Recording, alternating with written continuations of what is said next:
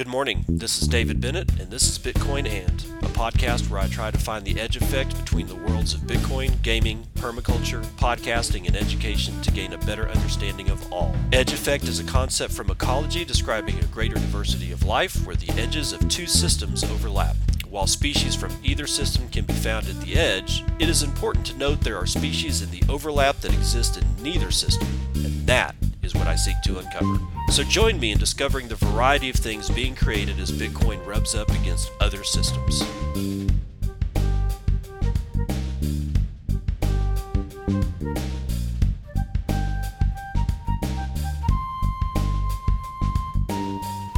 It is 6:19 a.m. Central Daylight Time. It is the 14th of September 2020. This is episode 285 of Bitcoin and I'm going DeFi.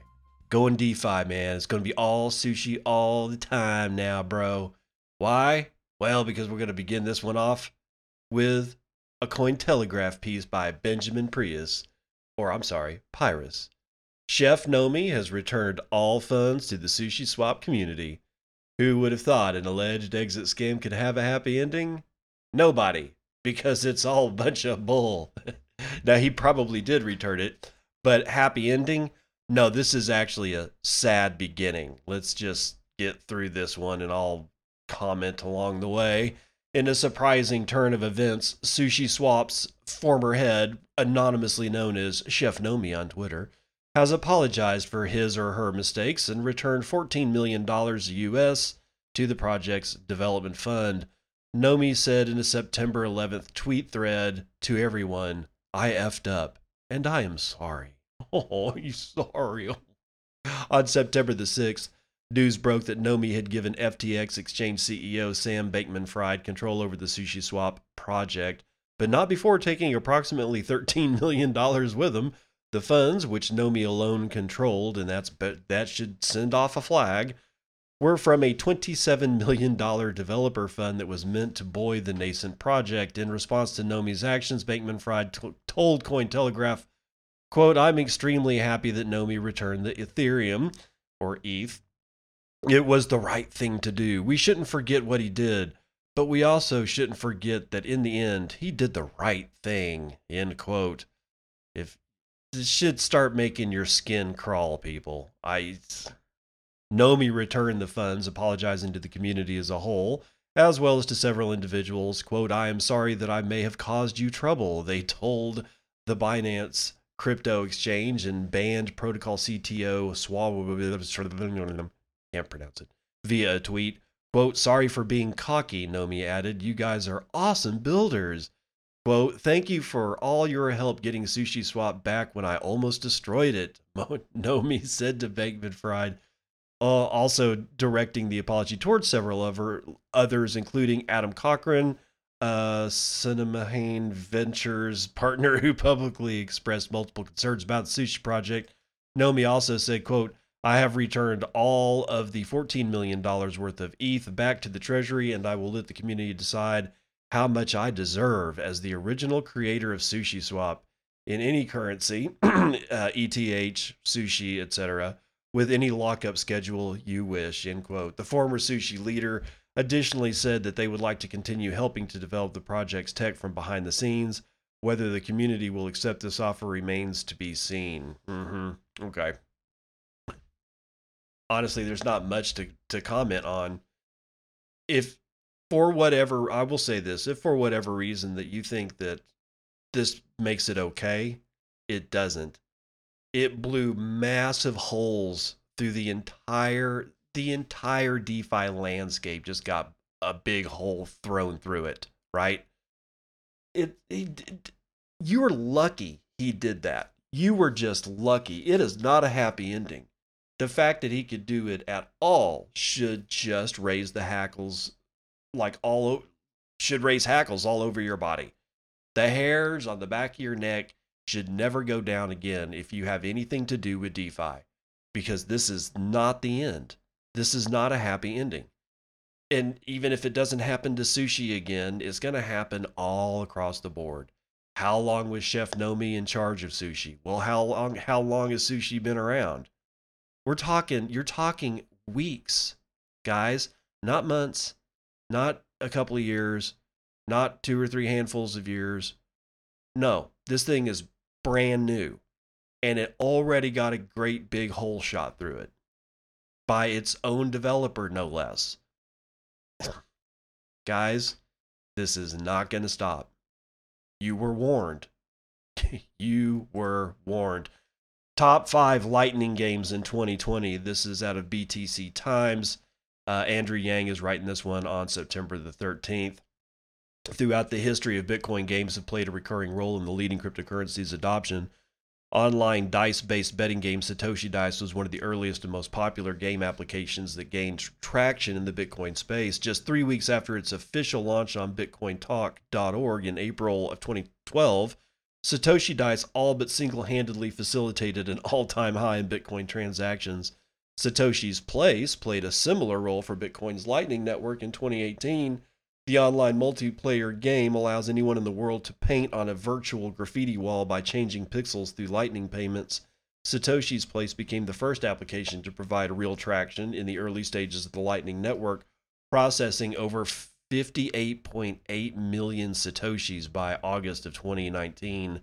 Since then, multiple new Lightning games have hit the market, ranging from mini games for mobile users to Mario Kart style racing competitions. All of them implement Lightning payments in their game to not only explore the new opportunities made available on Bitcoin's Layer 2, but also gamify the approach to Lightning for new users.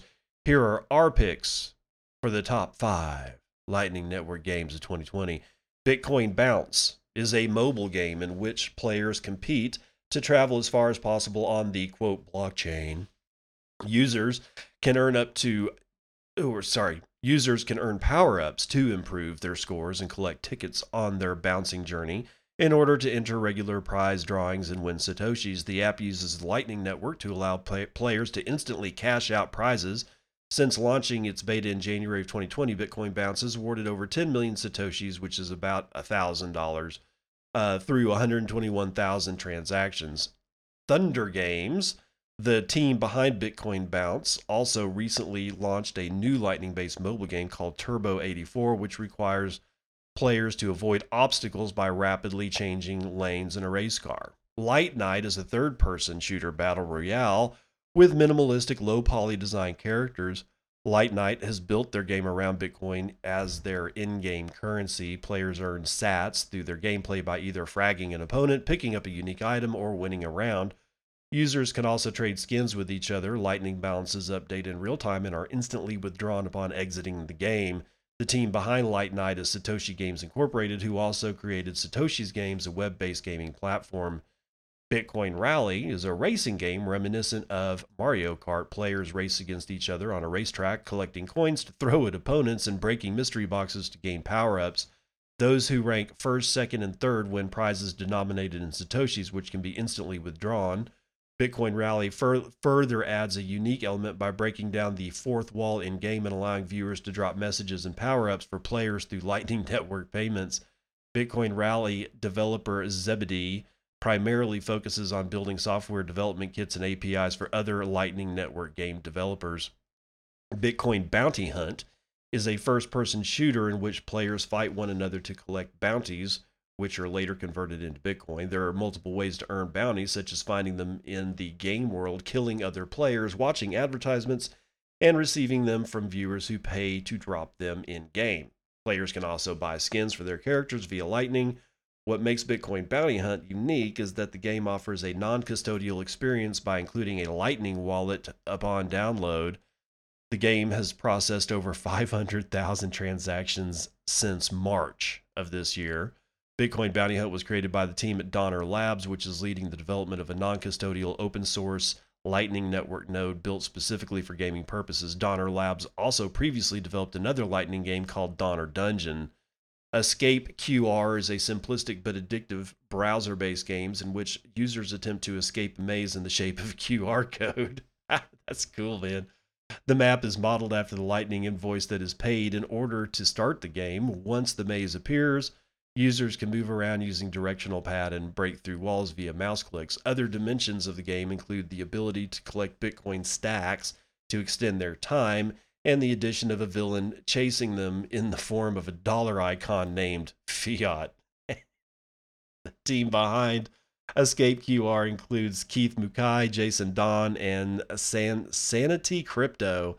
The trio built the game as a passion project in anticipation of the Bitcoin 2020 conference, as well as to help adoption of the Lightning Network. Yeah, and the Bitcoin 2020 conference did not go on. Apparently, we'll have to wait for the Bitcoin 2021 conference. That was just sad, man. That there was like no BitBlock Boom was the only in-person conference I think in the entirety of the space. Certainly for Bitcoin, but not a whole lot of conferences had the had the balls uh, to uh, put on a face-to-face one in the age of COVID.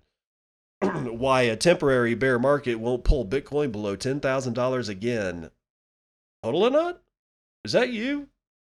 No, it's Adrian Clint writing for ZyCrypto sometime around September the 13th.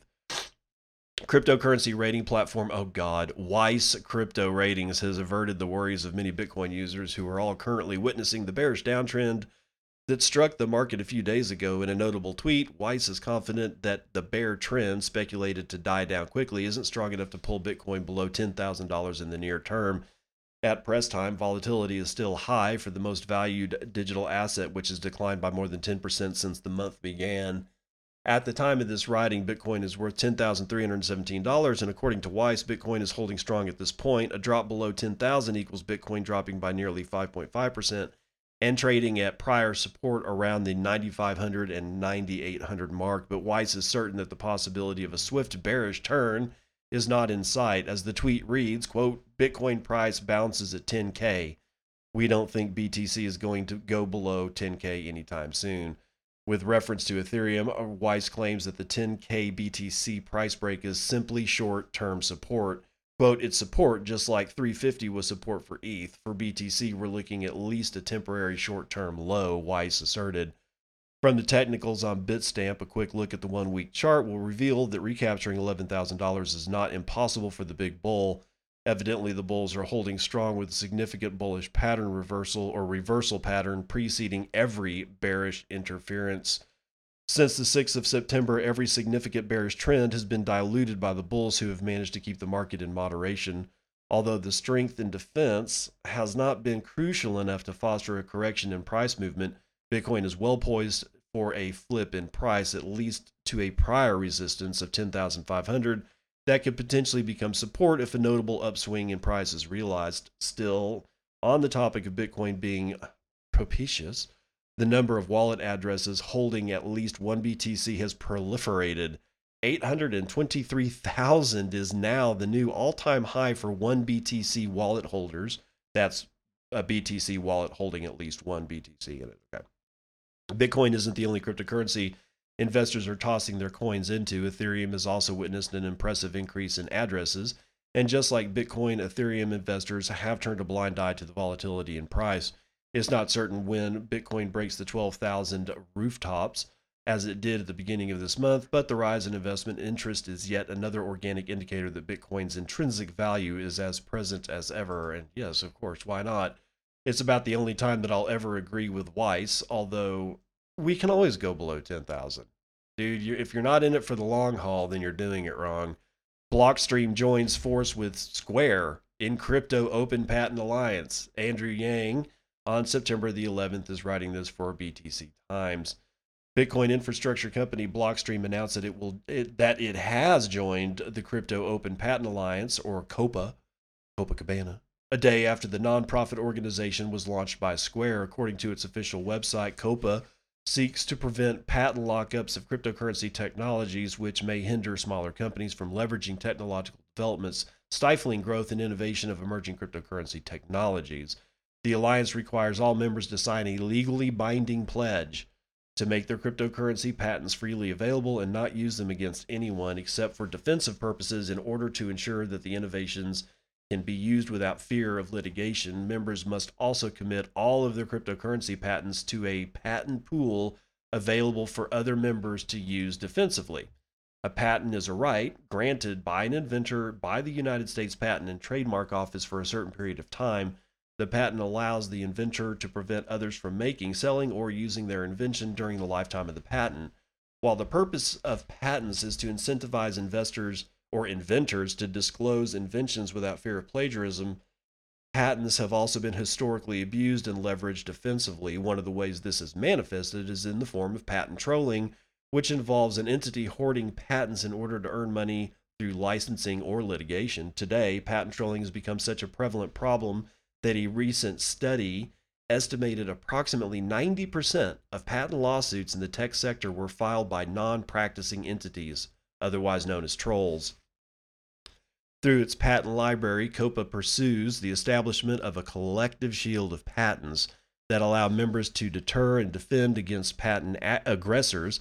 Prospective members do not need their own patents to join the alliance. Speaking of to the BTC Times, Blockstream CSO Samson Mow said, quote, in an ideal world, patent law would be reformed, but unfortunately it is very challenging to invalidate patents, and the best defense against patent abuse is to patent is to patent and make technology available under defensive intellectual property schemes. Not doing so would put Bitcoin development at risk. Blockstream's patents were filed for this defensive purpose and have always been open to all under our patent pledge. We hope that by joining forces with Square and having more companies adding additional resources, our DPL initiative can be expanded. Together, we should be able to build a strong alliance to keep Bitcoin innovations open to all. End quote. Blockstream is the first company to announce that it is joining forces with Square and is interested to work with the COPA board. We, with an already established defensive patent strategy launched in 2016, the firm is now doubling down on its commitment by joining the alliance.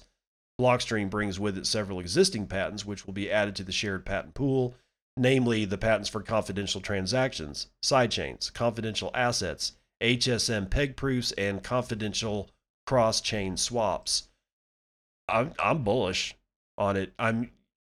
Yeah, can it go south? Anything can go south. Bitcoin can drop below ten thousand. Anything can go south. Okay, but the fact that they're at least doing it, you know, is is in my mind is is really bullish. And also, I hope it pisses Craig Wright straight off. one can refuse China's. No one, no one can refuse China's digital currency says central bank executive Helen Partz, writing this one for Cointelegraph very early this morning. The digital renminbi is legally compensatory to China's fiat currency. China's central bank digital currency, or CBDC, known as the digital yuan, should be regulated in line with cash related laws, according to a senior executive at the country's central bank.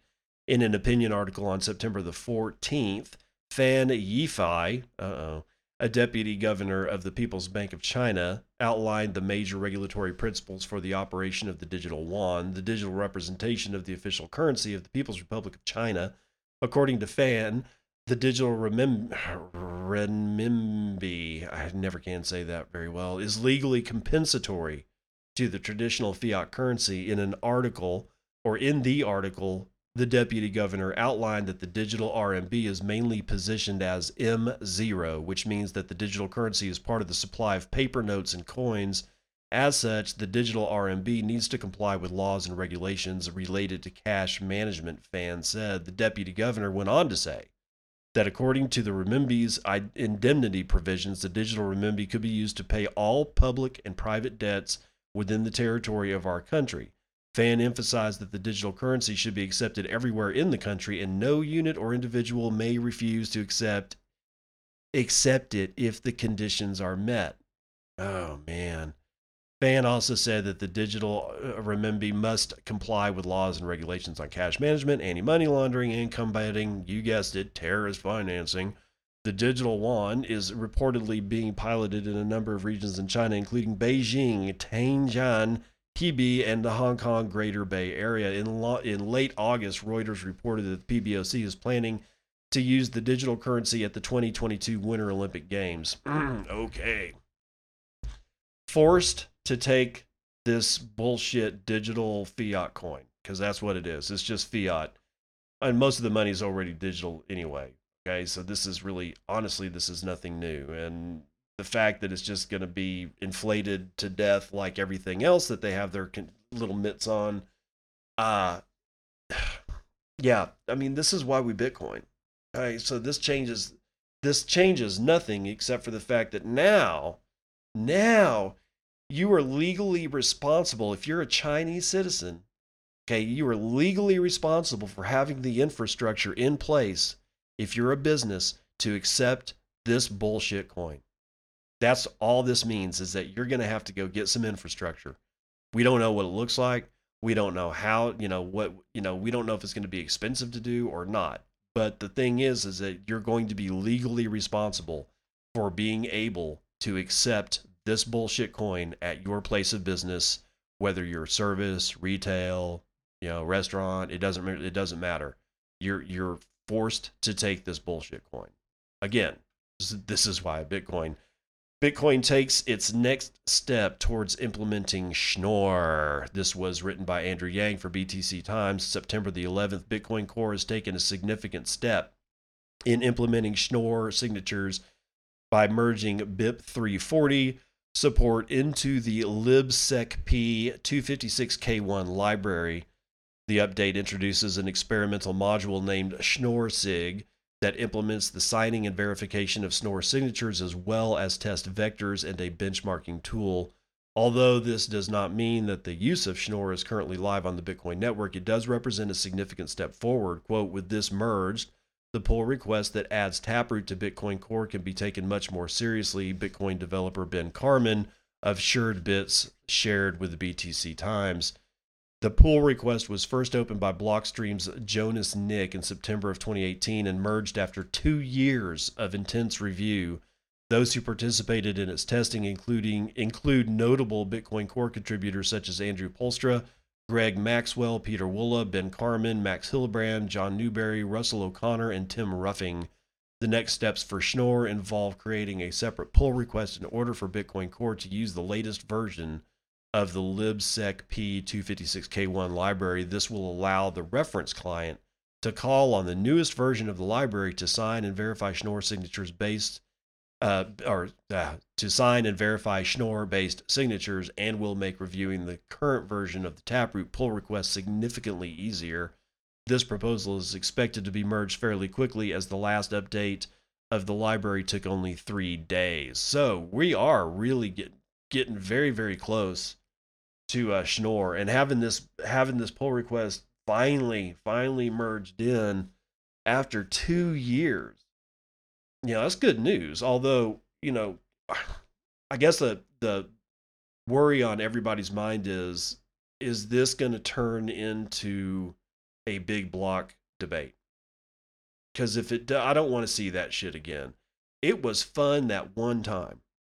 Honestly, it wasn't all that fun, but it, I'm well, okay, it was fun, but it was fun in a really kind of scary way. And I, I would rather have my fun be much less scary.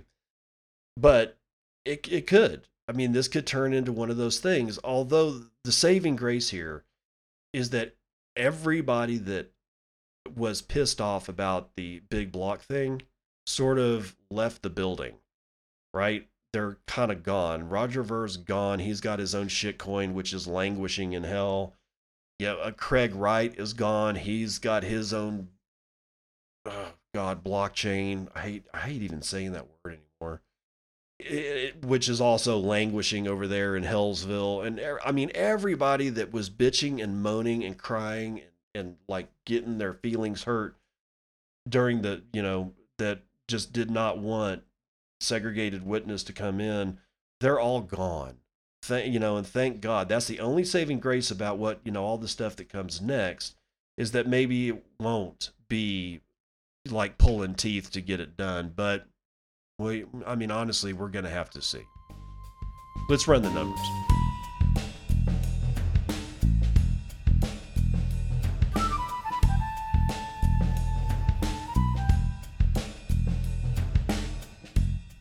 Okay, index futures, we're saved, apparently. Uh, we are like all, everything's going to open positive this morning. We've got the Dow futures up a point. We've got S&P futures up a point and a quarter. Nasdaq futures up up a point and a half.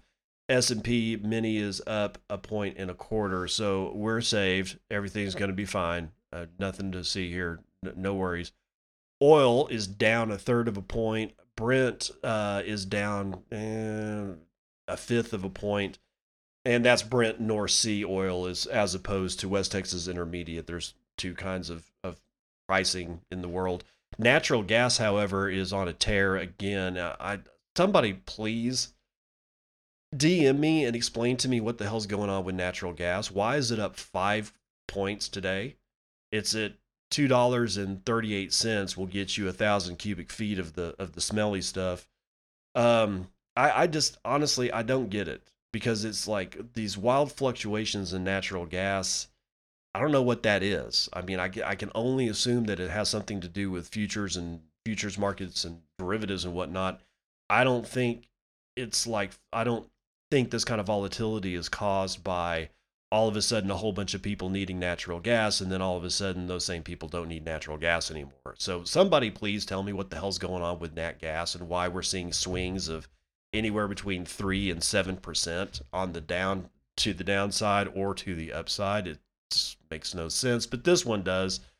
Talking about real money here, Bitcoin is at $10,465.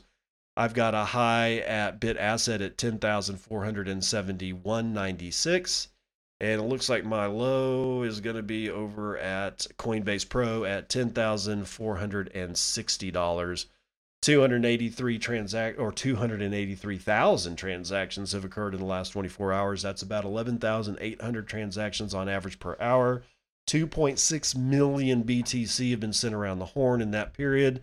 That means that about 112,000 BTC are being sent on average every hour, with an average transaction value of 9.5 BTC and a median transaction value closer to where I normally see it, 0.033, which is about 350 bucks. Block times are a minute off. Okay, so they're coming in every nine minutes right now. We have 0.35 BTC being taken in fees on a per block basis. 56 and a quarter BTC have been taken in fees overall in the last 24 hours. Holy shit, we're at 145.23 exahashes per second for the hash rate.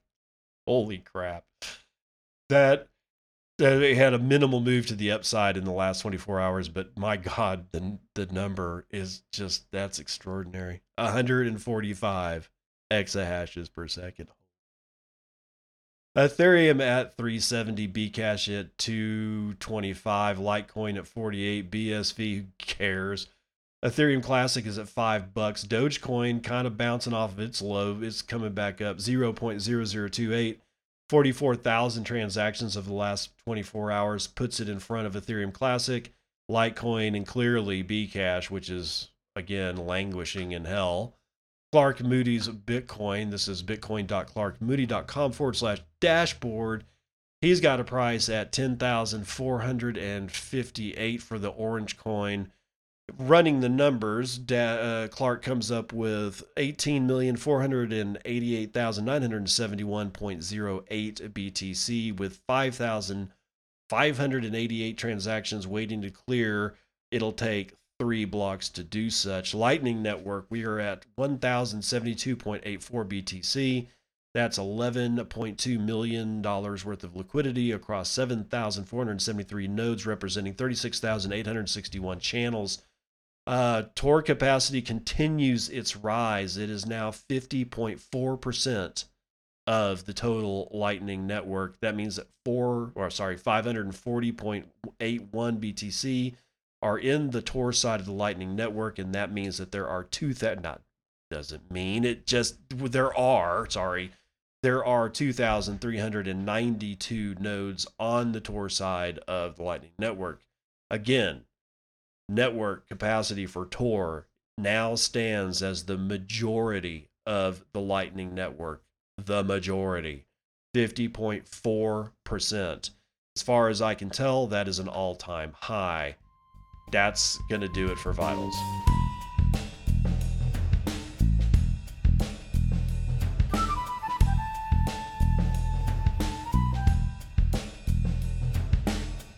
Welcome to round two of the morning roundup. Let's start this one off with a statement. Are you tired of video games? Sucking, not having any artificial intelligence, that kind of shit? wait no further. Newsroom. This is a press release from NVIDIA's newsroom or NVIDIAnews.NVIDIA.com. This was uh, printed Sunday, September the 13th. NVIDIA to acquire ARM for $40 billion, creating the world's premier computing company for the age of artificial intelligence. NVIDIA and SoftBank Group Corp today announced a definitive agreement under which NVIDIA will acquire ARM Limited from SBG and the SoftBank Vision Fund. Together, they make SoftBank. In a transaction valued at $40 billion, the transaction is expected to be immediately accretive, accretive, sorry, to NVIDIA's non GAAP GAAP gross margin and non GAAP earnings per share. The combination brings together NVIDIA's leading AI computing platform with ARM's vast ecosystem to create the premier computing company for the age of artificial intelligence, accelerating innovation while expanding into large high growth markets. SoftBank will remain committed to ARM's long term success through its ownership stake in NVIDIA, expected to be under 10%. Quote, AI is the most powerful technology force uh, of our time and has launched a new wave of computing, said Jensen Huang, founder and CEO of NVIDIA. In the years ahead, trillions of computers running AI will create a new Internet of Things that is thousands of times larger than today's Internet of People. Our combination will create a company fabulously positioned for the age of AI. Okay, I'm going to pause to let that one sink in.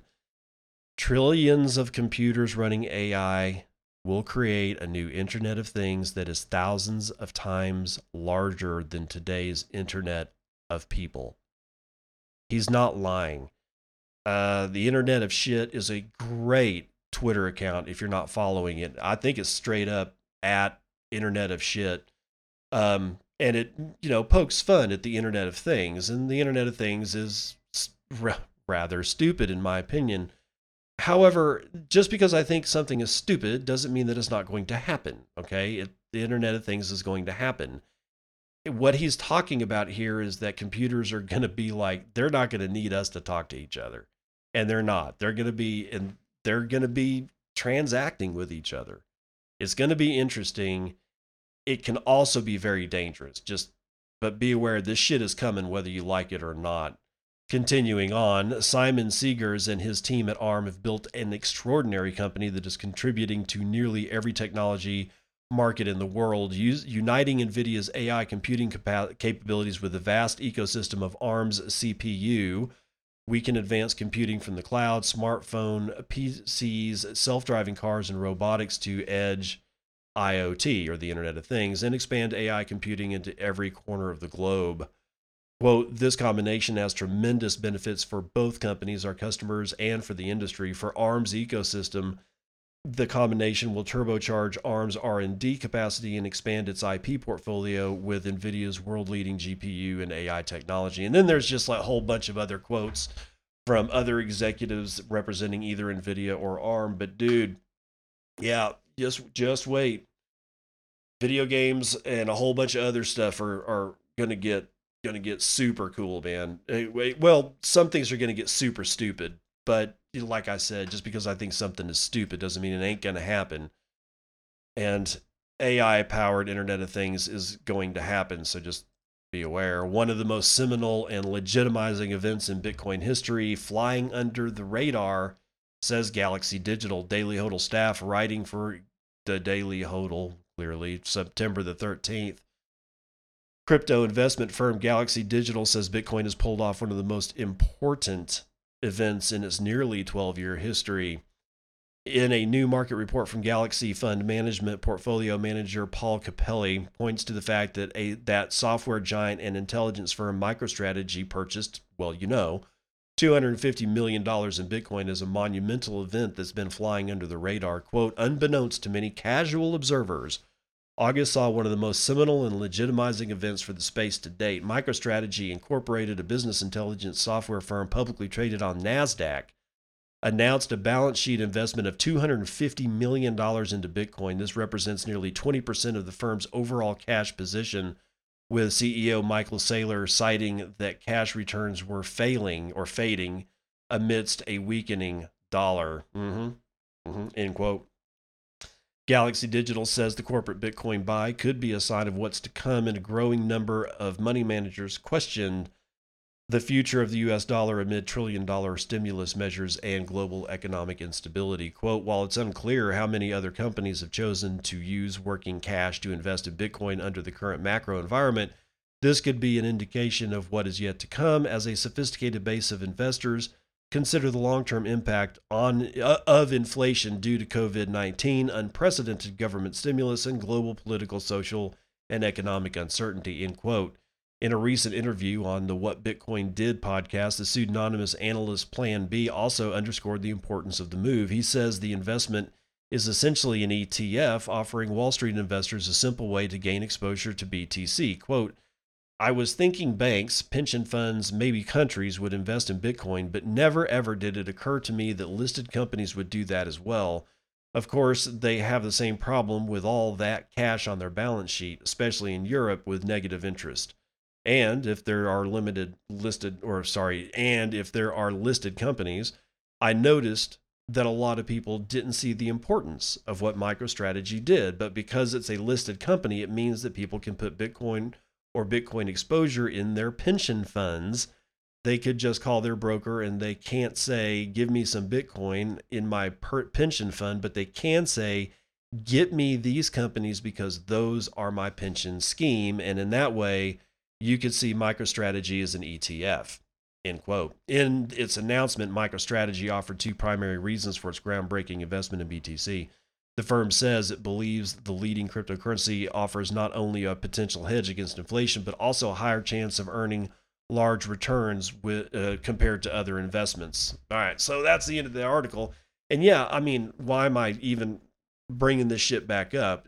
We all know, if you've listened to the show, I've talked about the MicroStrategy buy a couple of times. The reason I'm bringing it up again is because we're we seem to be the only people in the world that know what happened if you're a Bitcoiner, you know what happened.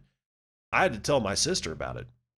A MicroStrategy is a huge. company. You're talking about a quarter of a billion dollars. They bought 0.1% of the entire supply of Bitcoin. And I can't remember if that is 1% of what is already in circulation or what will ever be in circulation. I can't remember, but it doesn't matter considering there's over 18, like there's around 18 and a half million Bitcoin out there floating around that's been mined with just a scant amount left to be mined into the year what is it 20 40 or something like that.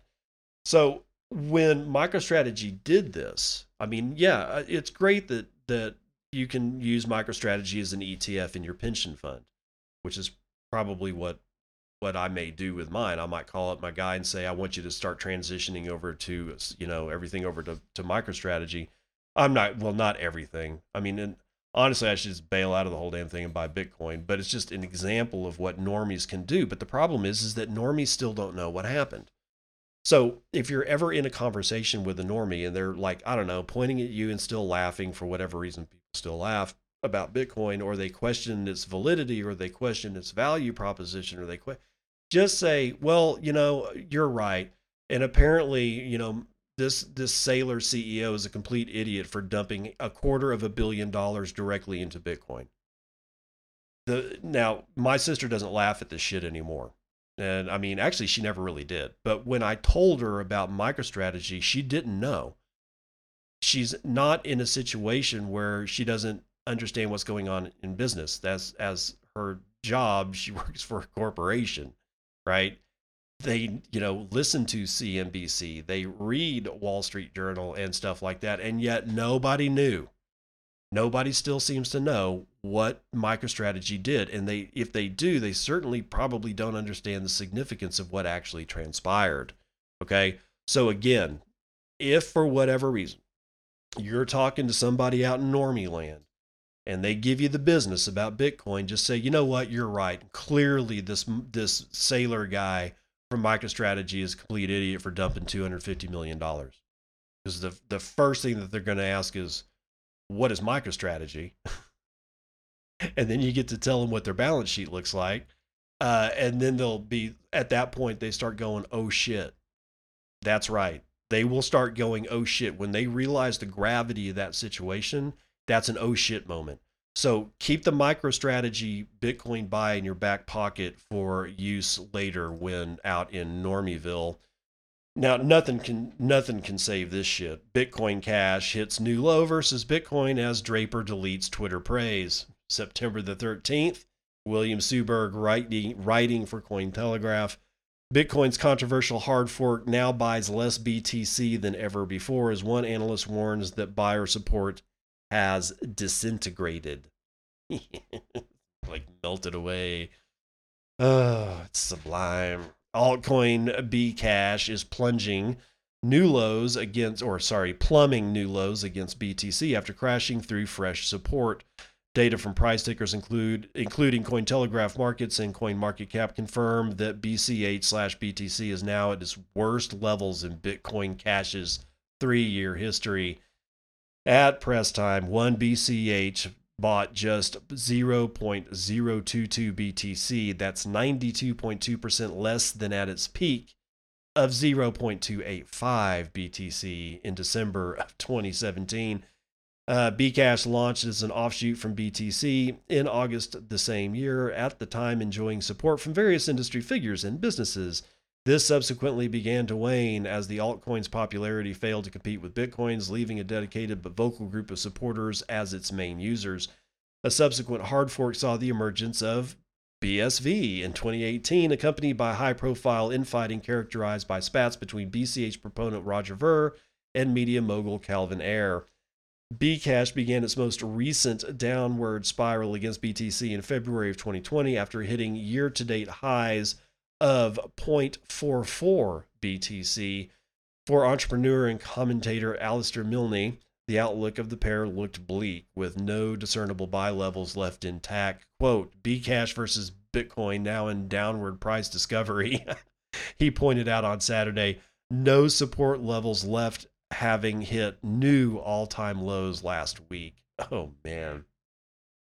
Bitcoin, meanwhile, remains locked in a battle for market dominance with the surging altcoin scene.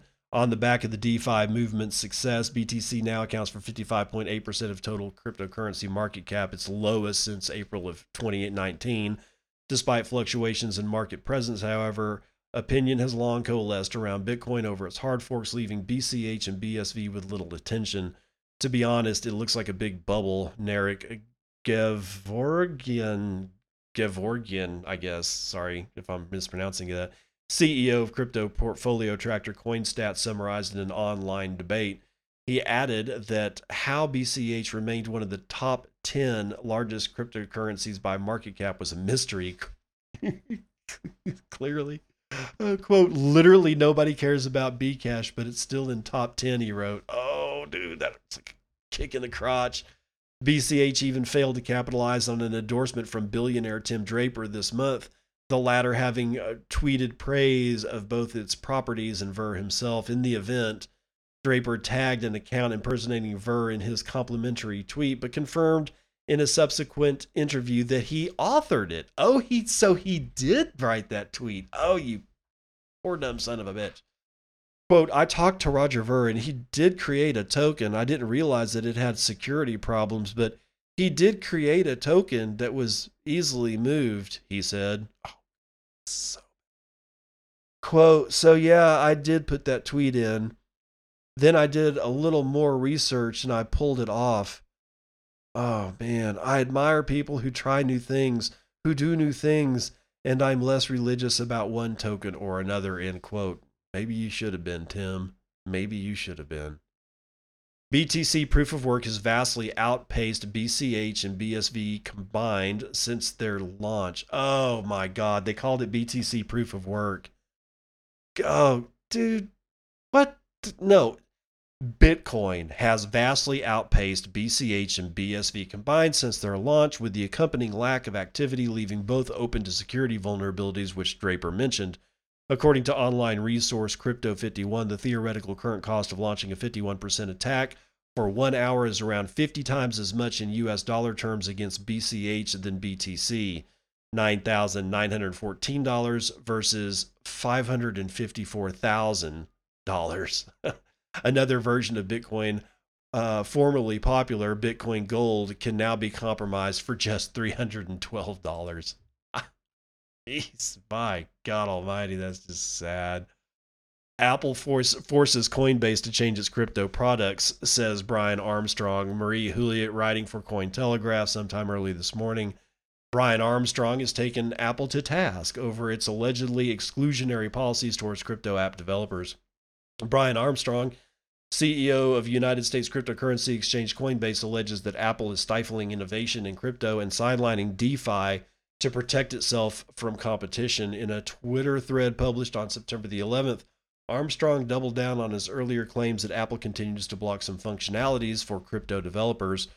The CEO alleged that other cryptocurrency firms are reluctant to speak out on these topics for fear of retaliation, but that he feels the need to speak out as Coinbase has exhausted regular channels for dialogue with Apple and has reached a quote dead end. According to Armstrong, Apple has told Coinbase that it is prohibited from adding two specific functionalities to its iOS app the ability to earn money using cryptocurrency, and access to decentralized finance apps. God, I wonder why. The first restriction, which affects the exchange's Coinbase's Earn product, has reportedly led to Coinbase having to modify its app in a way that is significantly less user friendly. Now, Coinbase Earn is a terrible product, Brian. It's, it's just horrible paying people to learn how to affect their own demise is probably not in Apple's best interest, you idiot. The CEO that claimed that these restrictions are specific to cryptocurrency users, stating, "quote Why would Apple want to prevent people from earning money during a recession?" Oh, that's bad argumentation, dude. They seem to not be okay with it if it uses cryptocurrency. For iOS users, Armstrong claimed crypto apps lack features because not because of developers' inactivity, but because those features are being censored by Apple, of course. In addition, Apple reportedly bars Coinbase from providing app users with a list of decentralized applications or DeFi apps, both of which are really just websites. Apple's justification for this has apparently been that your the Coinbase, that's in brackets, app offers cryptocurrency transactions in non-embedded software within the app, which is not appropriate for the App Store, end quote noting that DeFi apps and or D apps and DeFi apps can regardless be accessed via web browser on any smartphone, Armstrong claimed that Apple's decision is motivated by a conflict of interest. While these restrictions are ostensibly designed to protect cu- uh, customers, it increasingly looks like they are also protecting Apple from competition. He wrote. Probably don't want to get in, don't want to get into a lawsuit. By compelling users to use the Apple App Store instead of D apps or in app purchases instead of crypto payments, Armstrong claimed that Apple's actions have a parallel in Microsoft past antitrust issues when it compelled window users to use its proprietary browser, Internet Explorer. During the coronavirus crisis, when underbanked and unbanked populations may face even greater difficulties, accessing, accessing traditional financial services, Armstrong accused Apple of placing yet a further barrier to financial inclusion. Coinbase is reportedly planning to submit a formal request to Apple to amend its App Store pro, uh, policies. And they're, if they do it, I'd be surprised. Because honestly, both of those systems that, that Coinbase so desperately needs Apple to admit are both, both put Apple the the entire industry or the not industry, the entire corporation of Apple puts it in real danger of getting their ass sued. For instance, let's say that uh, Apple allows Coinbase Earn uh, to to go on. Well, that means that they're complicit in somebody learning how to buy some shitcoin and then mortgaging their house and then losing everything. And guess where they're going to look? They're going to look to sue because they're going to have they're going to have cause. No, you should not do that stuff. Yes, you should be smart enough to avoid this shit. But people are going to do it anyway and they're going to sue. It's going to happen. I'm surprised it hasn't happened already. The other thing, DeFi, it's the same reason. Now, I don't know this. I'm not a lawyer and I haven't consulted one, but my my gut estimate here is that if you allow people on your platform to get wrecked as shit, someone's going to sue you, which is one of the reasons why I'm very surprised that the Robinhood app is allowed. That has already wrecked a few people. So we'll we'll have to see, man. I, I don't know about any of this, but Brian crying about this, you know. Anyway, so he's he's distracted. So uh, all the rest of the companies, please take the time to move in. Bans and brands, what centralization does to business. Wes Levitt, writing for Cointelegraph, September the 13th. The failures of centralization in protecting individual and business data have been highlighted, repeated, highlighted repeatedly over the past few years. Facebook, Google, Twitter, Microsoft, Sony, and many more have all faced large scale data hacks that have exposed the private information and more of their customers. The problem is not just data theft. Banks, financial institutions, and cryptocurrency exchanges have all suffered at the hands of malicious actors. Yet, huge amounts of information about our lives and livelihoods are still entrusted to centralized organizations simply because that has always been the way things are done.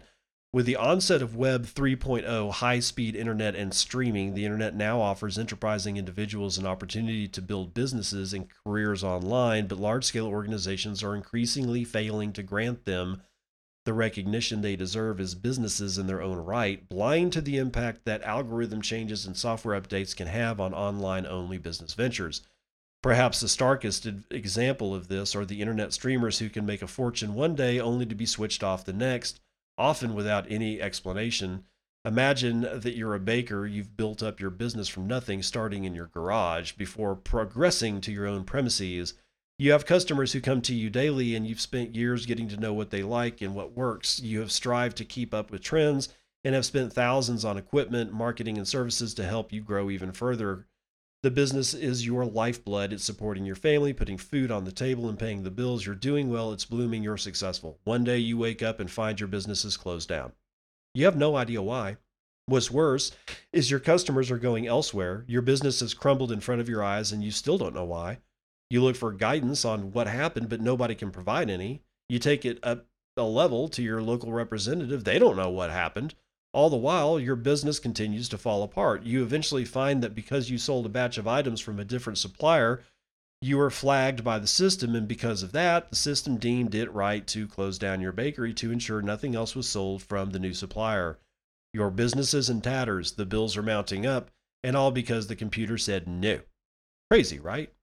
If this is how a retail or traditional business was treated, owners would be furious. Unfortunately, this is the way centralized video platforms can treat their streamers, meaning all efforts at establishing yourself as an online business can fail, not because of your own mismanagement, but because you're suddenly deemed to be operating outside an obscure, obscure set of terms of service. Ultimately, it comes down to platforms failing to value the streamers they have helped grow. They have helped grow who are operating viable businesses, who are feeding their families and paying their bills. Many streamers have had access to their channels halted without explanation. When inquiring as to why, the only answer they can find is that for some reason, their content or a recent broadcast triggered something in the platform's algorithm that was deemed inappropriate. That's it. Thanks and goodbye. Your years of hard work are gone and you have nothing to show for it. This has unfortunately become a regular occurrence for crypto and video game streamers who often report mysterious shadow bans that means that no longer that uh, that mean they no longer appear in platform search results and who find that their years of video content has mysteriously disappeared. It is definitely a challenge and one an increasing number of streamers are getting fed up with. Thankfully, decentralization means that there's another way to operate and run a business as a streamer. While decentralized platforms have their own rules in terms of service to follow, using them does give content creators much more stability and a foundation from which livelihoods and careers can be built without fear of unexpected closure. A decentralized video content distribution and streaming platform means streamers can benefit directly from users watching and interacting with their channels and they do not need to set aside a portion of their income to pay an intermediary that may be profiting from their work. Streaming to a decentralized platform means streamers never have to worry about whether their job will be eliminated in the next day because of a policy change. Centralized distribution is costly for businesses like Twitch and YouTube. They must store all of their content on their own servers. However, in a distributed system, content is shared across the network, with viewers benefiting from watching content and earning incentives for doing so. While decentralized alternatives do not yet receive the same numbers of views as centralized alternatives, the movement is growing day by day, with new platforms such as TikTok seemingly arriving out of nowhere. Those who have not yet migrated will continue to be left behind as the political landscape shifts and people become increasingly aware of an ever growing state of control The public is losing faith in outdated social media platforms that fail to recognize the value of its customers, that is, streamers and viewers, and secure their data accordingly while providing them with a flexible environment to grow and develop their business without fear of sudden shutdown. So, yeah, almost nothing about that has anything to do with Bitcoin at all, I know, but this is a thing. And you should, I mean, if we're all aware of it, but it, we really, it'd be nice to see something decent, you know, a decentralized, uh, you know, media platform, especially social media, that uh, was decentralized and not based on shit coinery. There's a, I won't even mention their names, but if you've listened to me for very long, you probably know who they are. But the, I mean, the fact that it hasn't happened on Bitcoin yet, I I think that just means that our focus is more on on it's the money, you idiot, not anything else.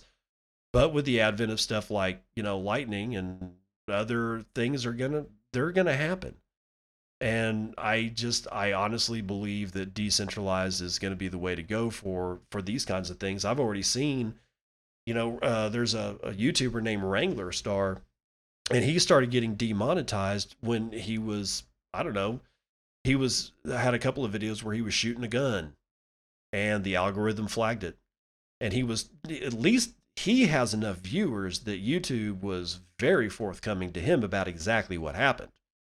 And exactly what happened was, yeah, he got demonetized, and the only way that he could do that is they they started demonetizing people a lot right before they released the ability to have a paid channel. So you would have, as a viewer, if I want full access to all of Wrangler Star's videos, I gotta pay for it, which is fine. I mean, I, nothing against Wrangler Star, but he had he really didn't want to do that. But he had no choice. If he wanted to to talk about you know shooting a Weatherby or you know target practice or anything like that the only way that he can put that on his youtube channel and not have his channel shut down is that they, they have to be locked underneath that new button that says you got to pay wrangler star a subscription to view these other these this other content nobody outside that is going to be able to ever see it so that's how they handle it that's just going to get worse and worse and worse so just understand that um, we we definitely need decentralized social media and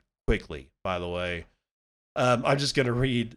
Let's see, how long is this one? I'm going to read this one. It's not very long. CryptoNews.com.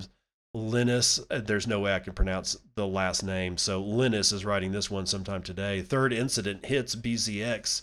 Debt up by USD is 8 million. Team still praises the protocol. What the hell is this? DeFi lending protocol BZX confirmed that, quote, due to a token duplication incident, its insurance fund has transiently accrued debt of around $8 million. At Pixel Time, 805 UTC, BZRX ranked 138th by market capitalization, trades at 43 cents US, and is down by 32% in a day and 15% over the week. Kyle Kistner, get this, chief visionary officer or the CVO at BZX said that due to a bug in their code, the user was effectively able to increase his balance artificially. Let that sink in. The user was effectively able to increase his balance artificially. The user, not a hacker, not not the, the a user. God, According to him, borrowing and trading were not impacted while the fix was identified and a new version of the affected iToken contracts were, was deployed with the balances corrected for duplications. The CVO said that the protocol was heavily audited by top security firms PeckShield and CertiK. Right there. Right there, guys. While the fix was identified and a new version of the affected iToken con- contracts were deployed, Okay, they backdoored their own platform. If you're a DeFi head and you're holding BZX, I I dump that bag if I were you. That's gonna do it for the morning roundup.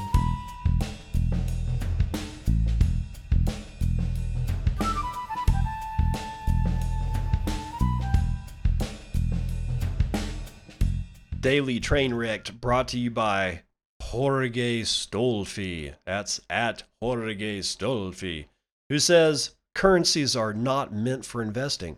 Only fools and criminals invest in them. A good currency must have some inflation, must lose a few percent of its value each year, precisely to discourage hoarding.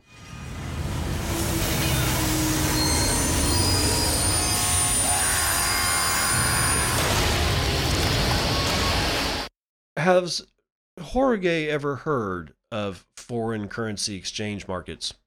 Of course, people invest in currencies, you moron. And what's so sad is that he's not a moron. Who is this guy? Well, he's like a computer science professor at the State University of Campinas, uh, somewhere in Brazil. Oh, well, that'd be Campinas, Brazil. Anyway, the dude's not a complete and total moron, and yet here we have this complete and total moronic take obviously people invest in currencies. There's no way that uh, George Soros would have been as rich as he was if he hadn't been able to play markets of the of uh, the Great British Pound, or or the yeah the British Pound sterling. All right, all these people like Warren Buffett isn't has they have hold money or currencies in other countries as an investment. Okay, so it's not just criminals and fools. Okay, and he's and clearly he's talking about Bitcoin. So I and the whole notion that it has to lose uh, that a, a, currency to be a currency has to lose a few percent of its value a year to discourage hoarding is a textbook Keynesian thing that's taught in every university is in like even in the most basic basic economics course you're going to get that shit it's not true just because somebody a whole bunch of different people say that it's true doesn't necessarily make it true. It doesn't have to be this way. Anyway that's going to do it for your smoldering pile. Let's actually let's have a joke man. I mean let's go ahead and do this one right now. Dad says jokes uh, i sat down for dinner at a restaurant and the, and the waiter asked me do you want to hear today's special? I said yes please. The waiter said no problem sir. Today is special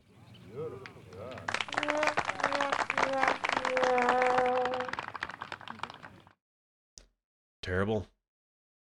Awful. That's what I love about it. It's Monday. There's not a whole lot going on. We're moving sideways. News is kind of flat. I know it's a boring ass Monday, but hey, it's what I was given to work with. Maybe tomorrow will be better. Let's find out. I'll see you on the other side. This has been Bitcoin and, and I'm your host, David Bennett. I hope you enjoyed today's episode and hope to see you again real soon. Have a great day.